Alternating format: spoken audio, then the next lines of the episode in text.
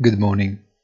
Looking at the trend over the last six months, you can see that volatility is at extremely low levels, not only for equities, but also for treasuries, dollar exchange rate, and oil too. This figure is derived from activity on the options market and is therefore a symptom of unusually flat trading and therefore of an expected sluggish market. Sideways market phases uh, cannot last indefinitely, but they do not have a deadline either.